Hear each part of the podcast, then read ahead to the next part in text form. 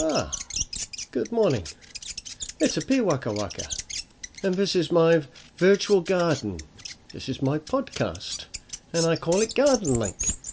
Why don't you join my fantail and come on into my garden?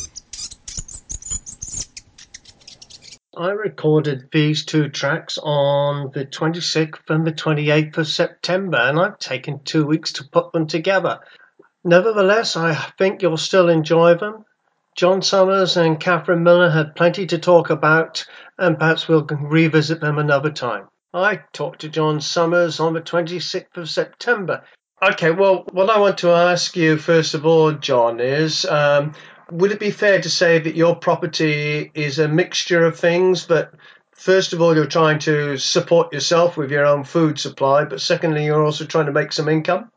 Correct, Mike. And the income stream's divided really between what I send into Christchurch for the flower auction and what I sell out of the gate.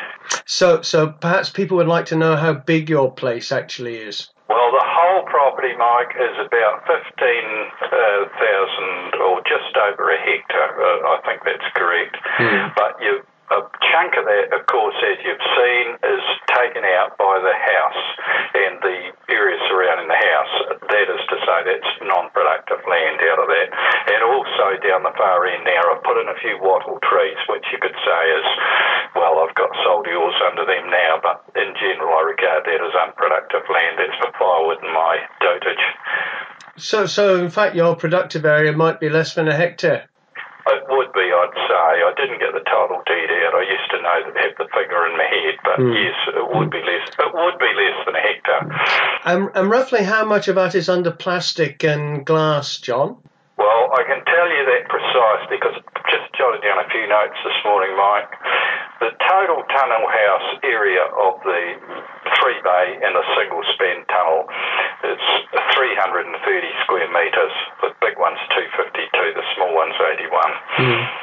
And then, in addition to that, I have got three little, what you'd call term domestic um, glass houses uh, under 10 square metres each, but they're just primarily for tomatoes. Well, I've got tomatoes in them now, actually, Mike. Oh, okay. So you've already got your tomatoes underway. Let's go back to your tall houses. What have you got in there? I'm grow Matthiola incana to you professionals or column stock to me, hmm. annual stock. How many years have you been growing stocks now, John? Well, uh, initially I grew them outside and uh, with mixed success and the, the, the big tunnel was put up here in 2004.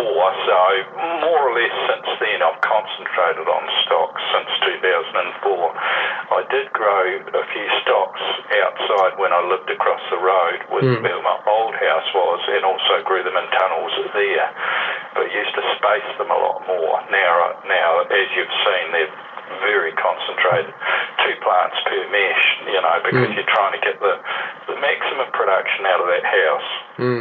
Uh, and how many crops in a year would you grow, John?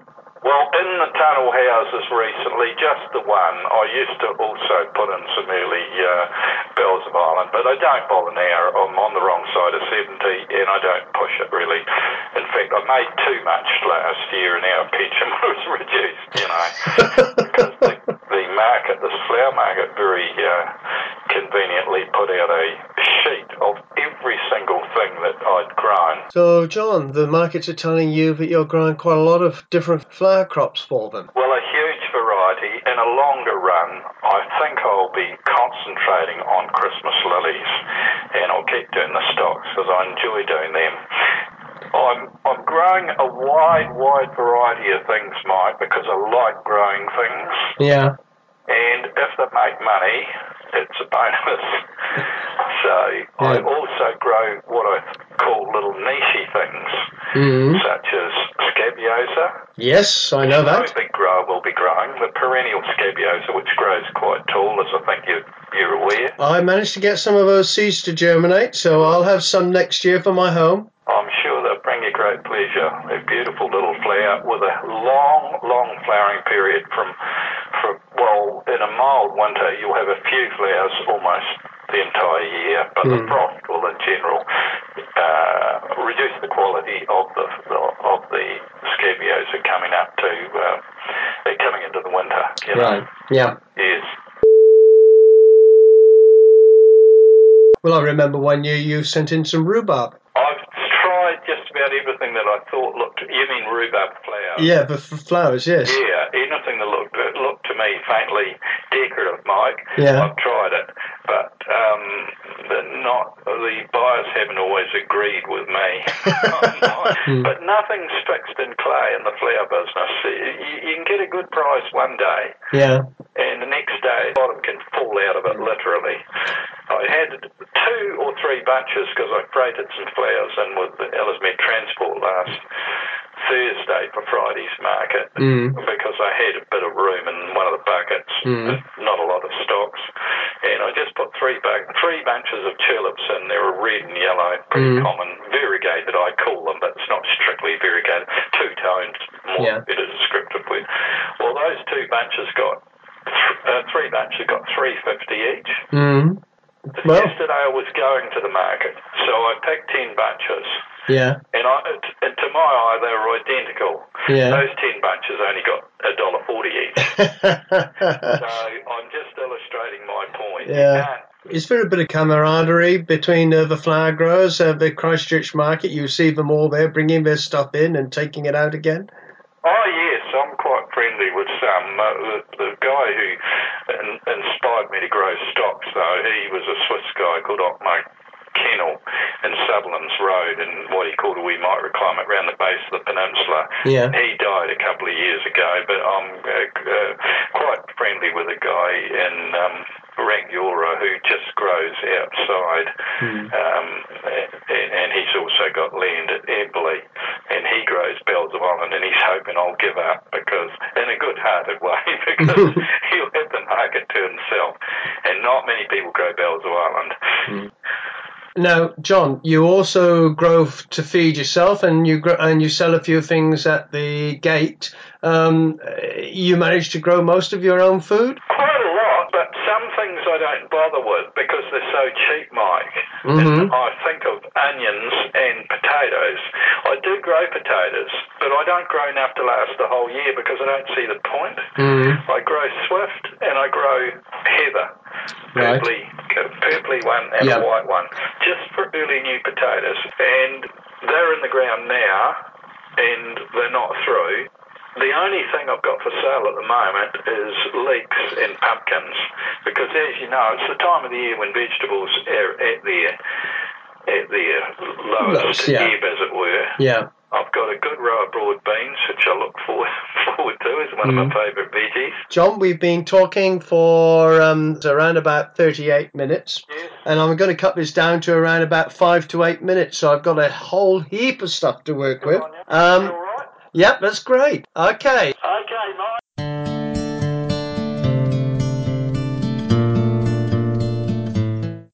I spoke to Catherine on the 28th of September, and I chose to speak to Catherine because I know next to nothing about rhododendrons, and Catherine certainly knows a lot, lot more than the ordinary human being.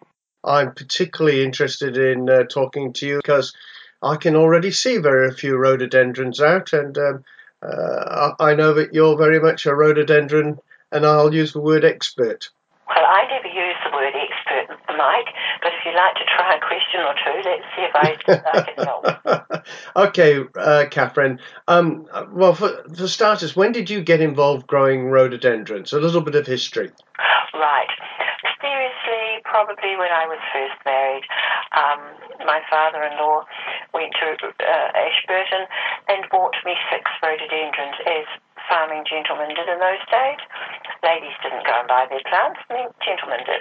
Anyway, gradually it evolved, and I started seriously buying and gardening, and the rest is history, as people might say. Uh, and and uh, when did you get involved with the rhododendron uh, societies and clubs? When my children were quite tiny, actually, um, uh, I suppose I'm just trying to think, but probably a good probably a good 45 years ago, um, which was probably an unusual thing to do. Uh, but I had an interest and I was, you know, in what was isn't really considered remote country now, but was then, and that that let me tap into literature and the opportunity to visit gardens that weren't open to private visitors and so on.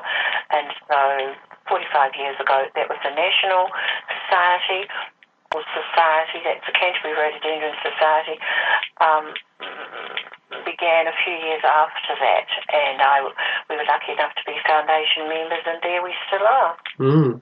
Uh, and of course, you've built up a little bit of a collection uh, in, in, your time uh, looking after rhododendrons. Um, the biggest collection is in the Canterbury Rhododendron Society Garden which is at Charteris Bay um, within the Orton Bradley Park.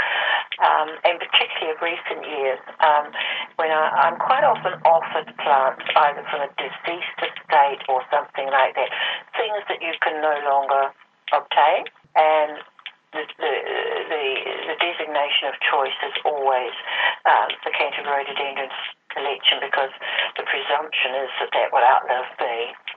Okay, you've been overseas uh, looking at rhododendrons? I have indeed. The Horticulture Society has a rhododendron branch, and Jeff, my husband, and I have travelled with them from time to time through Britain, particularly in the famous Sussex Gardens and also in the gardens of Lower Scotland. Um, and I've returned by myself once or twice.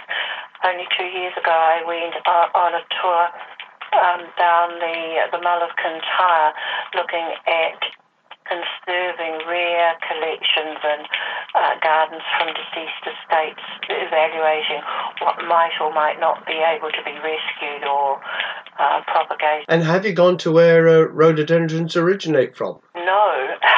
there is actually a funny story about that. I was invited about think about whenever the um, Icelandic um, eruption occurred, anyway, that year, I was invited to Stickham as a speaker for a, a, a convention, and I was stranded on my way there, having tootled around and looked at other things as travellers do.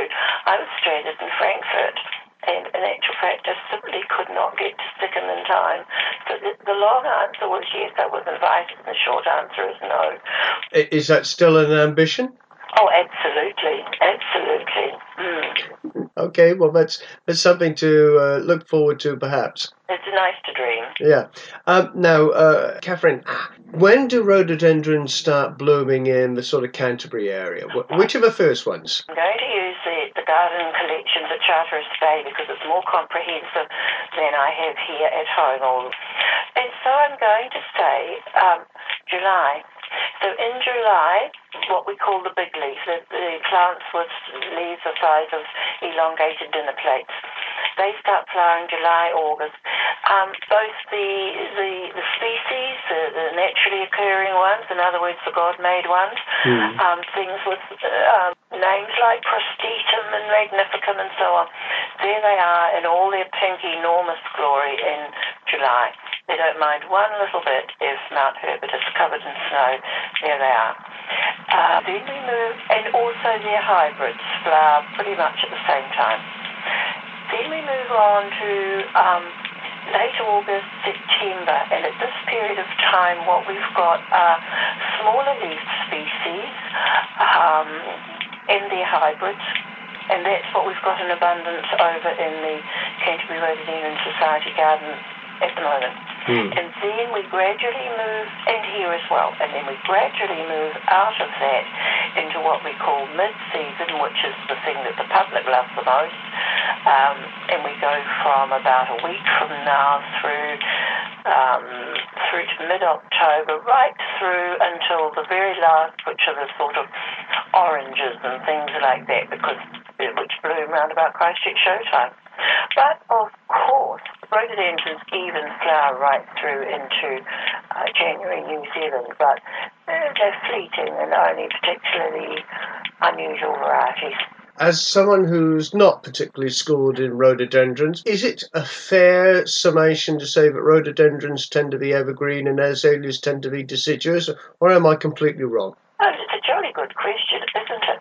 Rhododendrons drop their leaves, and, and, and loving owners get really distressed and send me emails and urgent phone calls saying, My rhododendron is dropping some leaves. And they actually do. On some rhodos, the leaves go yellow and they drop rather in walls, you know, mm. almost in age levels on the plant. And uh, so that's not a my rhododendron is dying, it's just what my rhododendron does. Mm. Rhododendrons, as far as I can think, are always evergreen, other than their natural leaf drop. Azaleas, two different two different species families, so both of which, of course, are rhododendrons. But you, you do have evergreen varieties of rhododendrons, then you have the mollis and the ghent and so on who drop their leaves and are those very spectacular things. And do you have a particular favourite? Yes, my favourites quite definitely those that are bred from the mollis and the ghent, in other words, the deciduous. And uh, I'm fortunate enough to have a friend by the name of Dennis Hughes in Blue Mountain um, Nurseries near Gore, Tapanui, mm. who has over a lifetime developed some really wonderful hybrids breeding back to the Belgian Ghent azaleas, and they're mostly double and um, keenly sought after. Um, every gardener would want one or should have one. Quite beyond beautiful. Okay, if you had a small garden as opposed to a, a large garden on a farm, uh, what particular rhododendrons would you uh, recommend uh, in the Canterbury area? I would be looking for some a number of rhododendrons that are many of them bred in Dunedin, and therefore they sort of are South Island orientated. Uh, chunky little plants. There's some. I'm just trying to think of some names. Um, bear with me for a moment. We might just come back to that. Mm-hmm. There are also a second phase of that would be there are a number of little plants. Um, I've seen some of them around at the moment. Either species, hybrids from species with teeny tiny leaves. Really lovely little um, landscape landscape plants, um, not usually easily obtainable.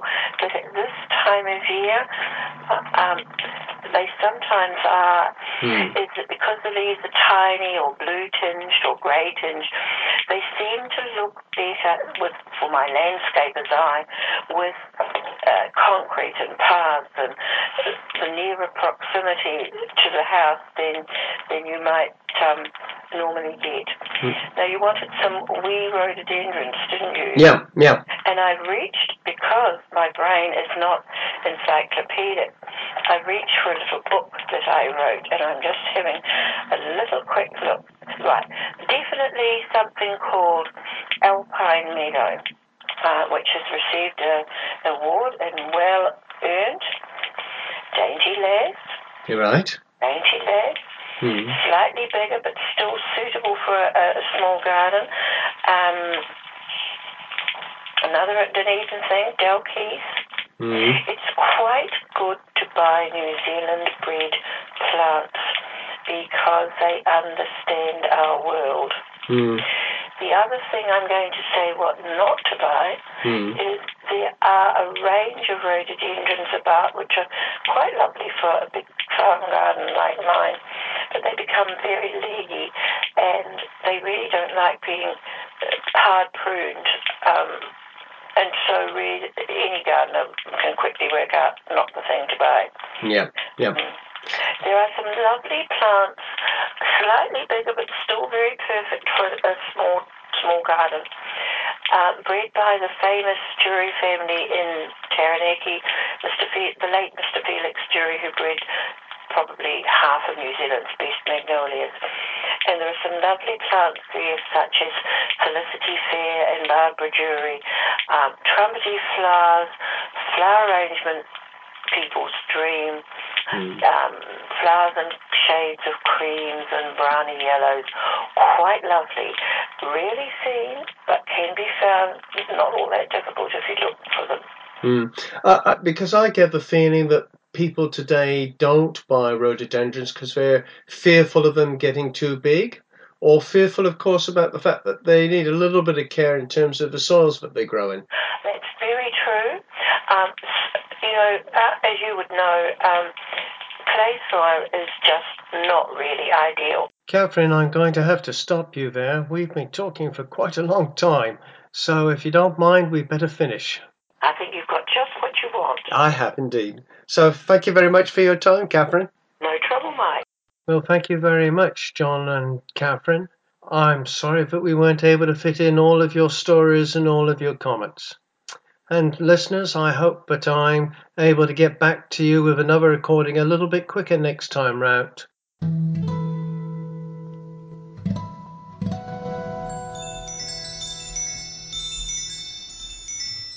Some folks like radishes, and some care like kale, but give I boiled parsnips and a great dish of taters, and a lump of fatty bacon, and a pint of good ale. On that note about radishes and ale, I think I'd better finish up.